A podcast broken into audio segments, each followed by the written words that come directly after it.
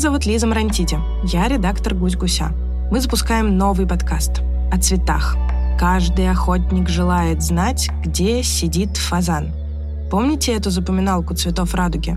В честь нее мы назвали наш подкаст «Где сидит фазан». Мы делаем его вместе с Домом культуры ГЭС-2, новым пространством в центре Москвы, возникшим на месте очень старой электростанции. Каждый эпизод подкаста будет посвящен какому-то одному цвету – красному, оранжевому, желтому, зеленому и так далее. Как русские крестьяне добывали красный порошок из жучков? Какой эффект коричневого цвета помог художнику Леонардо да Винчи создать, возможно, самую совершенную героиню на свете – Джаконду – Зачем венецианцы добавляли в желтую краску толченое стекло? В общем, мы поговорим об истории цвета от древности до наших дней, о том, из чего делают краски и что цвета означают в разных культурах, а еще поделимся секретами известных картин. В конце каждого выпуска вас ждет небольшое задание, чтобы вы не только узнали что-то новое, но и попробовали использовать это в собственном творчестве. А еще мы будем рады получить ваши работы и опубликовать их в наших соцсетях, как иллюстрации к выпускам, если вы, конечно, не будете против.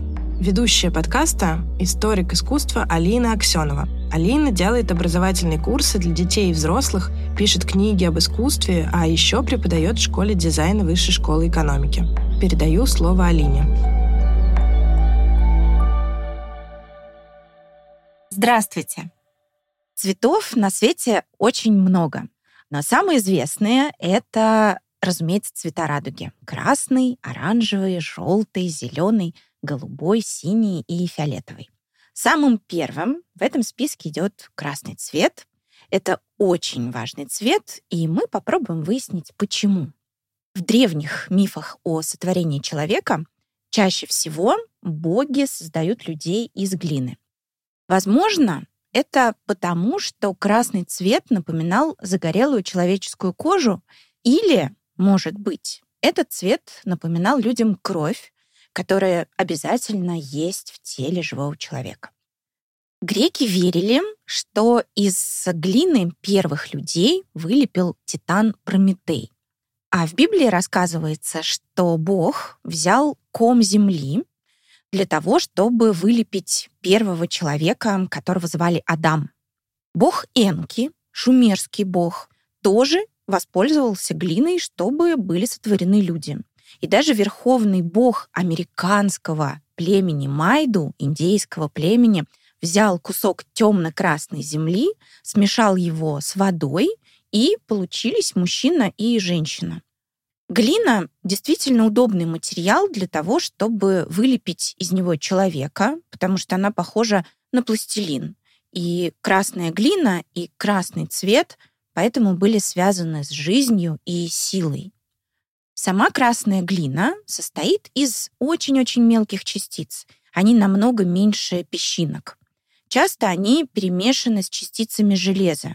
И именно они при встрече с воздухом, точнее кислородом, краснеют и окрашивают глину в красный цвет. Из глины не только боги могли сделать человека, но и человек мог из глины сделать, например, кувшин. Поскольку человек и кувшин сделаны из одного и того же материала, людям казалось, что они похожи между собой. Поэтому люди стали называть части кувшина – так же, как части тела человека. Ручки, горло, а у греческих амфор, таких высоких пузатых сосудов для вина или масла, есть даже плечи и тулово, то есть туловище. Глина вообще была одним из самых доступных для человека материалов, потому что для получения глины достаточно просто наклониться и взять ком земли. Но еще до того, как человек научился делать из глины посуду, он уже пользовался красной краской. Способы изготовления краски были разными. Например, еще в каменном веке, то есть больше 20 тысяч лет назад, когда динозавры уже вымерли, а люди еще не научились выращивать пшеницу, пасти овец, строить города. Они находили в земле маленькие кристаллы красного цвета, растирали их в порошок с помощью камней, между камнями растирали, добавляли воду или чаще жир животных И так получалась краска, которой можно было, ну, например, рисовать мамонтов на стенах пещер. Такие кристаллы находили в местах рядом с вулканами в основном. А краска, которая из них получалась, называлась и называется сейчас киноварь.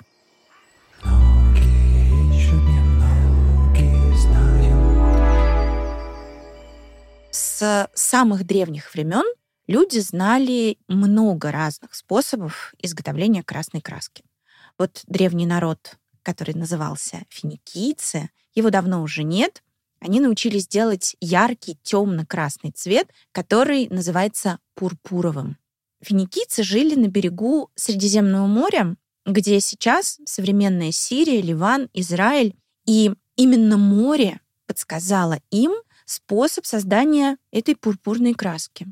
По легенде, финикийский бог Мелькарт, он был покровителем мореплавания, вот он гулял по морскому берегу со своей собакой. Она нашла раковину с моллюском, раскусила ее, и пасть собаки тут же стала ярко-красной. Ну, Мелькарт, конечно, испугался, он подумал, что собака поранилась, но скоро понял, что это просто краска. И краска ему очень понравилась, она показалась Мелькарту очень красивой, и он решил покрасить ею свой длинный плащ. Плащ стал удивительно ярким, такого наряда точно ни у кого не было. Ну и дальше Мелькарт научил людей добывать эту краску и окрашивать ею одежду. Конечно, такая легенда появилась неспроста. Пурпурная краска, правда, добывается из моллюсков, но не из любых, а особых, пурпуроносных. Они называются иглянки и чем-то, наверное, похожи на улиток. Их раскладывали прямо под солнцем на берегу. Под воздействием высокой температуры раковины раскрывались, и в каждой из них появлялась капля яркой фиолетовой краски, иногда чуть красноватой. Один моллюск давал всего одну каплю такой краски. Поэтому, чтобы покрасить один килограмм шерстяной ткани, ну, нужно было найти примерно 30 тысяч моллюсков. Можно представить себе, каким непростым было это занятие. Это не пугало финикийских мореплавателей, и они специально отправлялись на их поиски. Краска получалась, конечно, очень дорогой, так что пурпуром окрашивали только одежду царей. Так этот цвет стал признаком богатства и власти. Такая одежда вошла в моду в Древней Греции и в Риме. И, например, римские императоры носили пурпурную тогу. Это был большой кусок ткани, который оборачивался вокруг тела. Простые граждане Рима тоже носили тогу, но белого цвета. И только император носил красную. На картинах мы часто можем увидеть сюжет, где главные герои например, Геракл или Ахиллес или Цезарь именно в красных нарядах. То есть это подчеркивает их важность. Где сидит фазан? Древние греки и римляне были язычниками, то есть верили во множество разных богов. А на смену язычеству потом пришло христианство, то есть вера в единого Бога Иисуса Христа. И красный цвет уже можно видеть в иконах, то есть изображениях Иисуса Христа, его матери, Девы Марии и святых. Если мы внимательно посмотрим на образ Девы Марии, ее платье чаще всего будет красным. Это напоминает о том, что Дева Мария или Богоматерь — небесная царица. Дело в том, что когда после своей смерти она вознеслась на небеса, ее там встретил Иисус Христос и надел ей на голову корону, и тем самым сделал госпожой над всеми людьми на земле. Красный цвет в иконах означает не только то, что перед нами царь или царица. Красная краска напоминает кровь. Ее проливали не только воины, но и многие святые, мученики за христианскую веру. Дело в том, что христианская религия исключает веру в других богов. И язычникам это очень не нравилось. Язычников было большинство, поэтому первые 300 лет после Иисуса Христа людям приходилось скрывать, что они в него верят. Когда человеки узнавали, что он христианин, его мучили и казнили. Так, красный цвет в иконе символизирует еще и страдания, которые пережил человек. Самые большие мучения, конечно, испытал сам Иисус Христос. Ведь его самого за то, что он называл себя Богом, распяли на кресте. Поэтому красный цвет его одежды на картинах и иконах несет сразу два смысла. Он тоже царь, царь небесный, но еще он мученик. В иконах красный цвет может напоминать об огне. Вспомните, что раньше, когда не было электричества, люди пользовались свечами или факелами. Огонь, который освещает все вокруг, становится символом света в искусстве. В Библии же много раз говорится о том, что Бог — это свет. И часто он является человеку в виде огня. Например, библейского героя пророка Илию Бог забирает на небо на огненной колеснице. И художники обычно изображали ее красной. А еще красными были крылья у ангелов, и в Библии они названы пламень огненный или, по-другому, божественный огонь.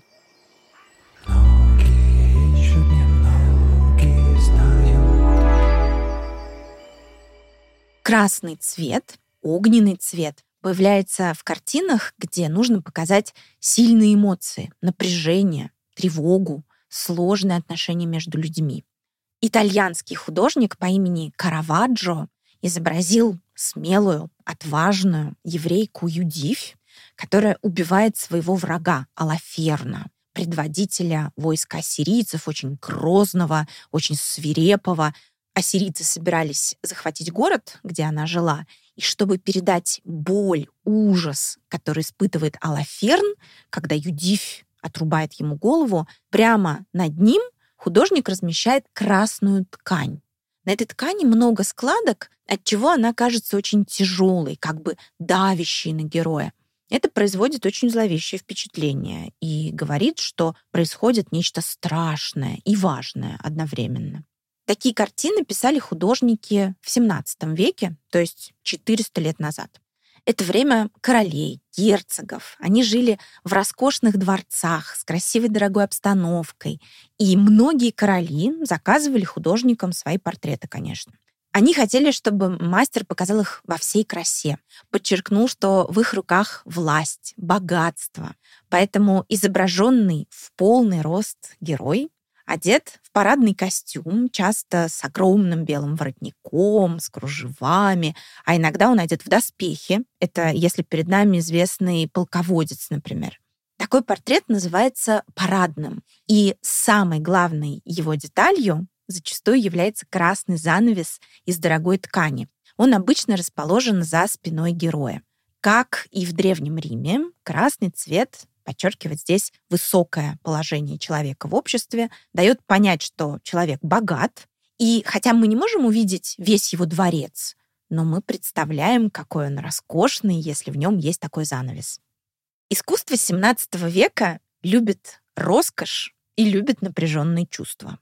Через сто лет, уже в XVIII веке, эта любовь стала потихоньку уходить. Художники больше не писали трагические сюжеты, где люди повергают врагов, страдают, а предпочитают изображать отдыхающих, счастливых девушек, пастушек, придворных. И на картинах они улыбаются, поют, танцуют, иногда прогуливаются с кавалерами в каком-нибудь красивом парке. И красный цвет в таких картинах почти не используется.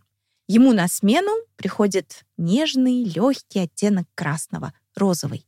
Он получается, если в красный добавить много белой краски.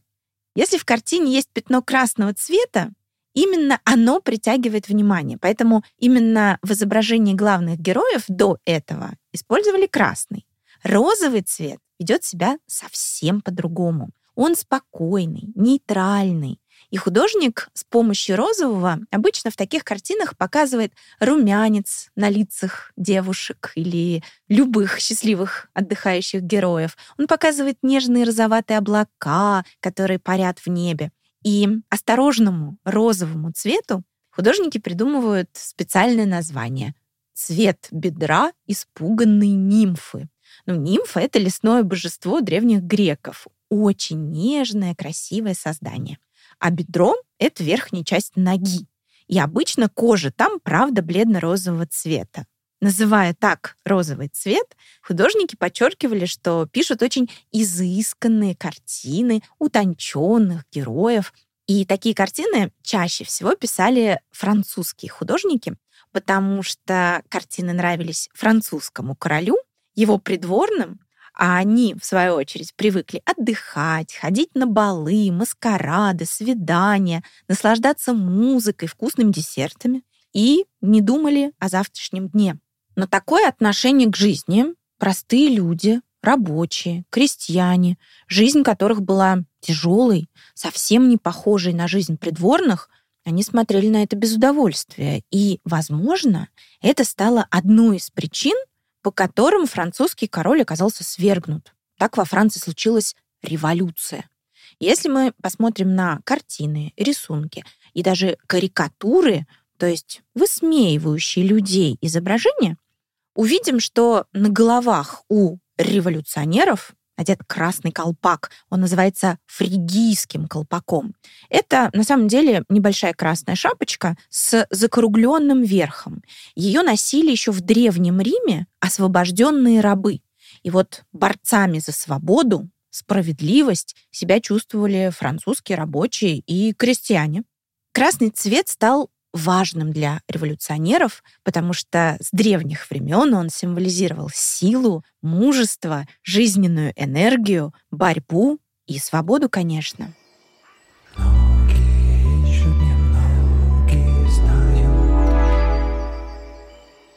Где сидит фазан?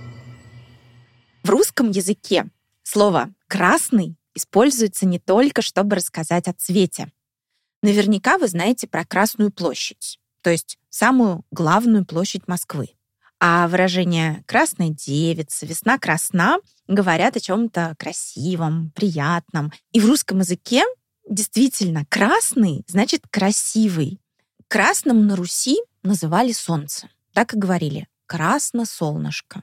Любовь к красному, солнечному, горячему цвету в России, где иногда солнце не появляется очень долго, когда осенью и зимой нам его так не хватает, поэтому любовь к красному цвету понятна. Недостаток солнца, недостаток света заменяют красным цветом в искусстве. Из красного кирпича строили церкви дворцы в городах 400-500 лет назад.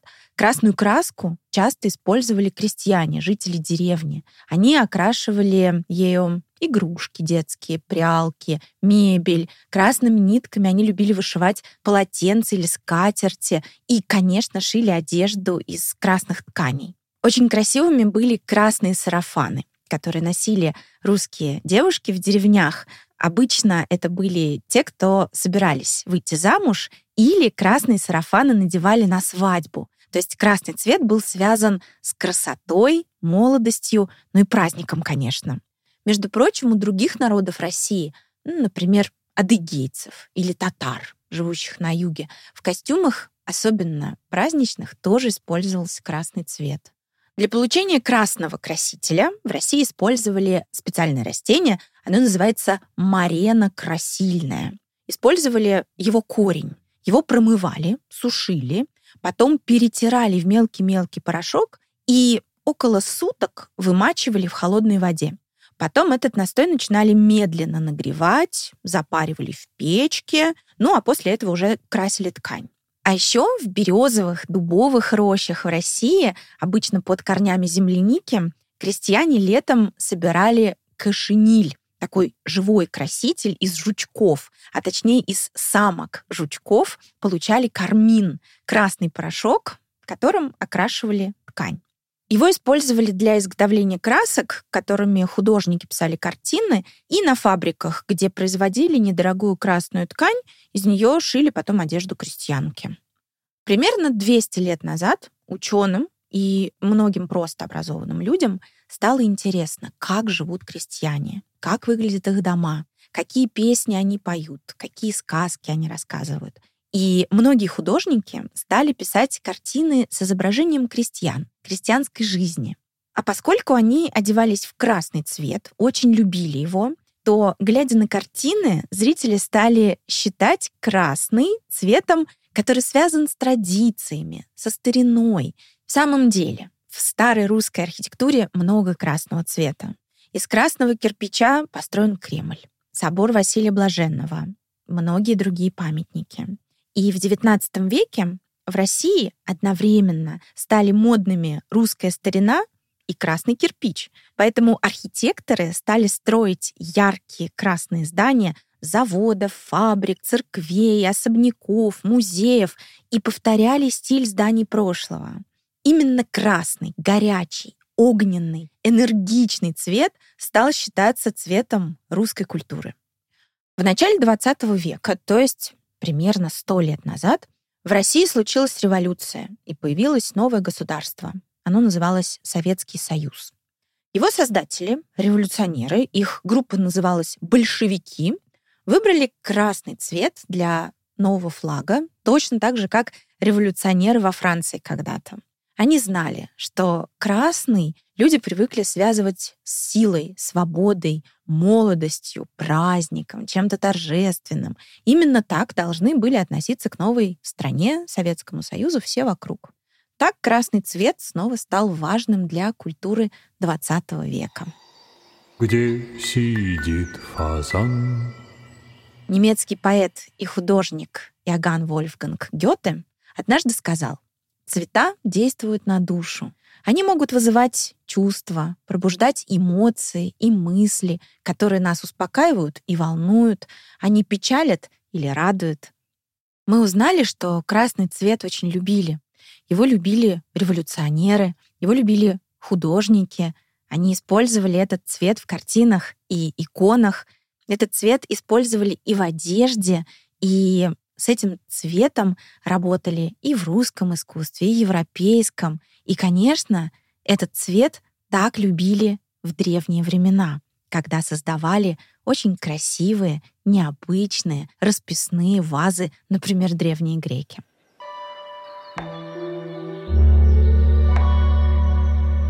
В конце каждого выпуска мы предлагаем маленькое творческое задание. Вы знаете, что художники XVIII века придумали удивительное название бледно-розовому цвету — цвет бедра испуганной нимфы. Попробуйте создать свой оттенок красного или розового, придумайте ему интересное название и нарисуйте этим цветом любой предмет. Свои работы и подписи к ним присылайте в наш чат-бот, который называется Hello Goose, нижнее подчеркивание бот или Привет Гусь-Гусь. Это был первый выпуск подкаста «Где сидит фазан». Спасибо Алине Аксеновой и спасибо всем, кто нас слушал.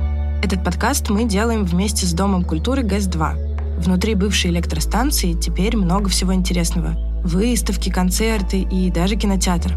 А еще там есть пространство специально для детей – мастерская или ателье, где можно бесплатно работать с глиной, бумагой, тканями и деревом вместе с мастером, который поможет разобраться в своем ремесле. Чтобы туда попасть, нужно зарегистрироваться. Это бесплатно. Ссылку на регистрацию мы добавили в описание к выпуску. Над подкастом работали редактор Лиза Марантиди, звукорежиссер Алиса Сливинская, фактчекер Михаил Трунин, выпускающая редакторка Таня Салата. Джингл нам написал Сережа Дмитриев, а обложку нарисовала Вера Хохлова. До встречи через неделю.